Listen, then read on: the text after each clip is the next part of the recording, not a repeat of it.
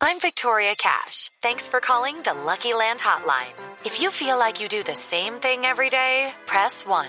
If you're ready to have some serious fun for the chance to redeem some serious prizes, press 2. We heard you loud and clear. So go to LuckyLandSlots.com right now and play over 100 social casino-style games for free.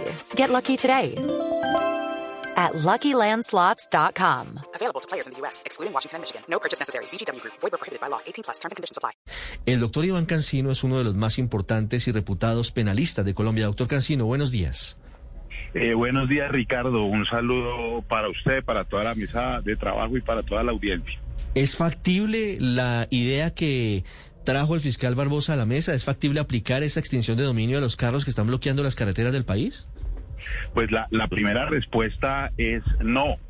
Si bien es cierto, hay un tipo penal que habla de eh, obstrucción a vías públicas que afectan el orden público, tiene unos requisitos muy claros que difícilmente se van a, se van a dar en estos casos.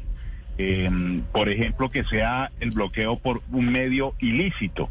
Y la protesta jamás podrá ser un medio ilícito, así que de entrada es bastante difícil configurarlo. Y segundo, con las reformas recientes que se han hecho a la ley de extinción de dominio, pues realmente la Fiscalía lo que propone es ante un juez que es quien definirá si se extingue o no el derecho de dominio. Y lo mismo, pues uno miraría la, la dificultad y la imposibilidad de poder demostrar el origen ilícito eh, de esa acción de extinción de dominio. Dicho esto, también debo decir que en, en casos excepcionalísimos podría, si acaso, darse el debate. Por ejemplo, en el caso de la ambulancia que venía con un bebé, donde abren la puerta, el médico les dice, si no me dejan pasar, el bebé muere, insisten en tener la vía cerrada, ahí ya el medio se vuelve ilícito y obviamente que afecta el medio ambiente, eh, perdón, la vida humana y la salud pública, pero son casos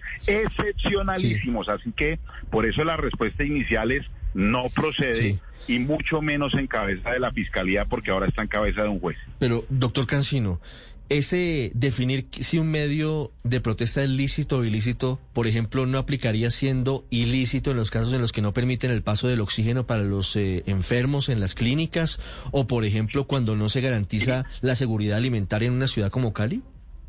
Si tienen, digamos que si tienen el conocimiento exacto y preciso y se demuestra que les pidieron que por favor abrieran porque es necesario ese corredor humanitario y persisten y además no hay otras vías para llevar el alimento o el oxígeno, podría al menos iniciarse una investigación, pero es bastante difícil configurar una extinción de dominio sobre la base del origen eh, ilícito, porque vuelvo y repito, el origen es lícito, que es la protesta.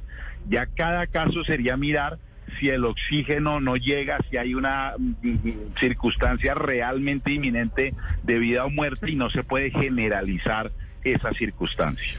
Eh, pero siguiendo con el hilo que, plantea Ricardo, doctor Cancino, si se muestra, por ejemplo, que en la en Corabastos, en Bogotá, hay eh, un 50% de desabastecimiento de alimentos y eso, pues, por, supuesto, podría poner en riesgo la seguridad alimentaria.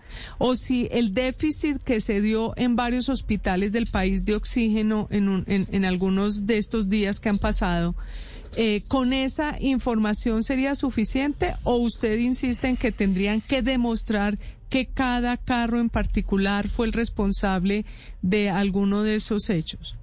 Claro, claro, la responsabilidad penal es individual. Yo no, no, no podemos volver a esos tiempos tan nefastos de la responsabilidad objetiva. Tienen que demostrarle a cada, a cada carro, a cada conductor, a cada propietario que es responsable de esa situación y además que no existen otros medios para suplir sin importar que sean más baratos o más caros. Esto hablando del tema penal. Otra cosa será el tema social, otra cosa será el tema político, pero en el tema penal la responsabilidad es individual. Y vuelvo y repito, ni siquiera en un estado de conmoción interior, que ojalá no lleguemos allá, valdría la aplicación de, estas circunstancias, porque aunque se puedan suspender derechos, pues hay que ser supremamente claros y justificar por parte del gobierno, por ejemplo, por qué prohibirían la protesta en, algún sitio para volverla ilegal. Es decir, penalmente es difícil. Y mira, Luz, yo les digo lo que siempre digo en, en cada intervención. Un país que pone en manos del derecho penal la solución de sus problemas sociales, económicos, es un país que está fracasando. Entonces no puede ser que en vez de buscar otras alternativas, entonces volvamos penal el tema de, de- trancar la protesta sin agotar todas las vías. Entonces, no creo que sea penal, pero hay que analizar cada caso concreto y demostrar la responsabilidad individual para poder proceder primero a una investigación por un delito y después a una extinción de dominio. Tampoco puedo extinguir el dominio sin tener un delito base para que la gente entienda. Doctor Cancino, con lo que usted nos está diciendo, uno puede concluir que el fiscal general se equivocó, o por lo menos en su función judicial, y, y habría transitado ya a- al campo político. ¿Es así? Bueno, él tiene una perspectiva de política criminal que yo no comparto. Entonces tampoco puedo decir que hay una que hay una equivocación de bulto, pero sí me parece que en este momento el mensaje no era el indicado y que como fiscal le va a quedar muy difícil prosperar o llevar adelante una acción de extinción de dominio o una investigación y, y condena por una obstrucción a vía pública en estos casos. Es muy complicado, lo veo muy difícil. Doctor Cancino, gracias, feliz día. Gracias, a ustedes igual. Un saludo. 8, 11 minutos. Ahora saludo al doctor Francisco Bernate, con juez de la Corte Suprema, uno de los eh, también más importantes penalistas del país. Doctor Bernate, bienvenido. Bueno, Ricardo, muy buenos días. Muchísimas gracias por esta invitación. Un saludo muy especial a usted, a todo el equipo de trabajo de Blue Radio y sobre todo a toda la audiencia. Permítame expresarle mi cariño y mi solidaridad por toda esta situación que usted ha vivido. Todo mi cariño y mi solidaridad. Muchas gracias, doctor Bernate. Es es usted muy amable. Yo quisiera que, que, respetando como respeto y admiro a los abogados, yo no tengo la fortuna de serlo, le acerquemos esta discusión a la gente. Eh, si es posible hoy levantar los bloqueos que están afectando a miles, a millones de colombianos a través de la figura que plantea el fiscal, de, de quitarles eh, el carro o el camión o el tractor a los que a esta hora bloquean las vías del país. Pues Ricardo, vamos con lo siguiente. Primero, no hay un solo abogado en Colombia que esté de acuerdo con el desabastecimiento, con que se cegue la vida de los ciudadanos, con que se dificulte el acceso de medicamentos. Decir que bloquear una vía no es un delito no significa estar de acuerdo, es un ilícito, es algo irregular, no conviene. Segundo, el que nosotros sostengamos que la vía no es la penal, pues no significa que estemos de acuerdo. ¿Cuál es el problema? ¿Los ciudadanos tenemos derecho a marchar? Sí. ¿Dónde marchamos? ¿En los parques donde no interrumpamos a nadie y la gente pague? Pues no, tiene que hacerse de esta forma, a través de bloqueos, a través de movilizaciones en las vías.